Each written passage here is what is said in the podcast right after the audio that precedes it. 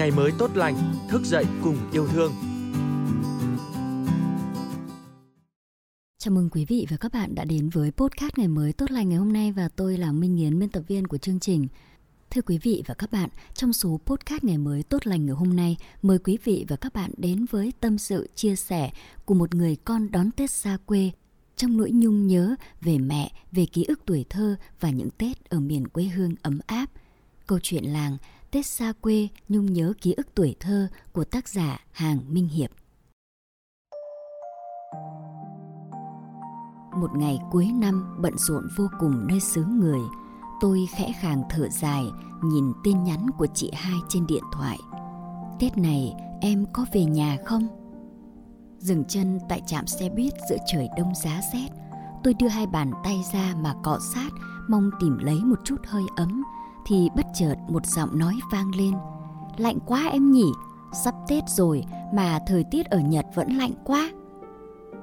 Chỉ một chữ tết vang lên mà khiến lòng tôi nao nao. Khẽ khàng gật đầu thay lời đáp, tôi lững thững rời bỏ trạm xe, chậm chậm đi bộ đến văn phòng. Nhịp sống tất bật ở nhật đôi khi khiến bản thân không còn thời gian cho những nỗi nhớ. Dẫu thế, tự trong tâm thức tôi vẫn luôn khắc ghi khát vọng được trở về nhà. Cũng bởi cảm giác đoàn viên cùng gia đình giữa những ngày tết ngập tràn ánh nắng phương nam luôn là hạnh phúc trọn vẹn nhất trong lòng mỗi người xa xứ. Đáng buồn thay, kể từ ngày má mất, những ngày xuân trong tôi chỉ còn là ký ức trong tâm tưởng. Nhớ những ngày còn thơ, má hay níu tay hai chị em tôi rong ruổi khắp các phiên chợ mùa xuân ngập tràn, nào mứt, nào quả. Má cứ thế dắt tay hai đứa nhỏ, nhẩn nha, thử hết miếng bí, miếng khoai, miếng dừa, hạt sen, từ tay những người bán hàng đon đả mời chào. Chọn lựa chán chê, má thế nào cũng khệ nệ ôm về đủ loại bánh mứt.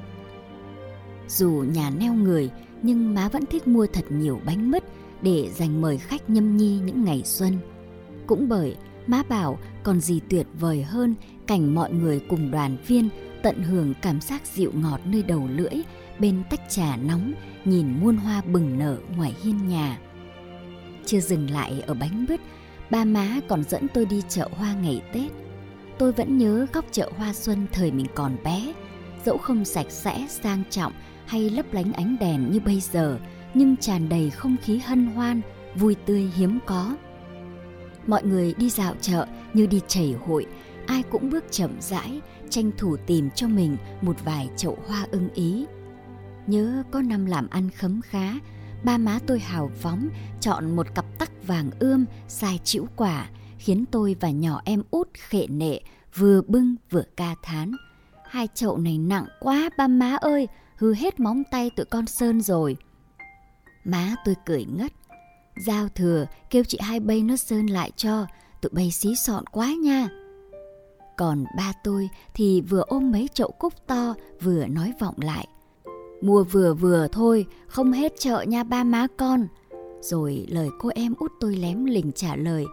Chưa hết chợ, nhưng hết tiền ba ơi. Những câu nói đùa, xen cùng tiếng cười rộn rã dưới ánh nắng vàng óng buổi chiều 27 Tết. Mãi là hình ảnh đẹp theo tôi đến tận bây giờ. Ấm áp nhất là thời điểm cả gia đình quây quần bên nhau cùng chuẩn bị cho mâm cơm đón giao thừa năm mới. Tôi hay lặng lẽ ngồi một góc bếp, nhìn bàn tay ba thoăn thoắt buộc dây bánh trưng vuông vức chắc nịch. Má lại khéo léo vô cùng với đòn bánh tét thon dài. Cả nhà mải mê với đậu, nếp, thịt, rong. Cả buổi thì công đoạn gói bánh cũng hoàn tất. Nhà neo người nhưng má thường giữ thói quen gói nhiều bánh. Má nói Tết họ hàng, biếu hàng xóm ăn, lấy thơm, lấy thảo. Tết khi đó dẫu có thiếu thốn nhưng tình nghĩa của bà con trong quê lại rất đong đầy.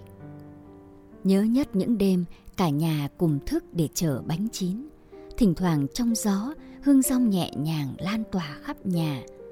Ngọn lửa đêm bập bùng âm ỉ cùng hương thơm mát dịu ngọt vị Tết đầu xuân khiến ta nao lòng – ba nhâm nhi tách trà nóng rồi dâm gian chuyện cũ của cả năm dài bao giờ má cũng hay nhắc chừng chị em mấy đứa mai mốt lớn có đi đâu thì Tết cũng sáng về nhà nha con.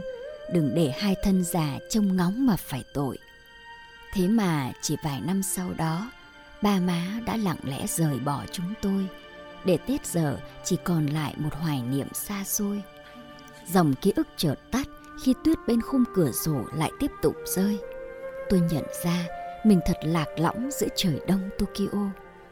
Tôi khẽ khàng rơi nước mắt. Tết với nhiều người là những cuộc hội ngộ để yêu thương, để nhìn ngắm thật chậm rãi khuôn mặt của những người thân sau bao xa cách. Còn với bản thân tôi, Tết ngỡ như thật gần mà lại thật xa xôi vô cùng trong tâm tưởng. Vắng ba má, Tết dường như không còn về nữa.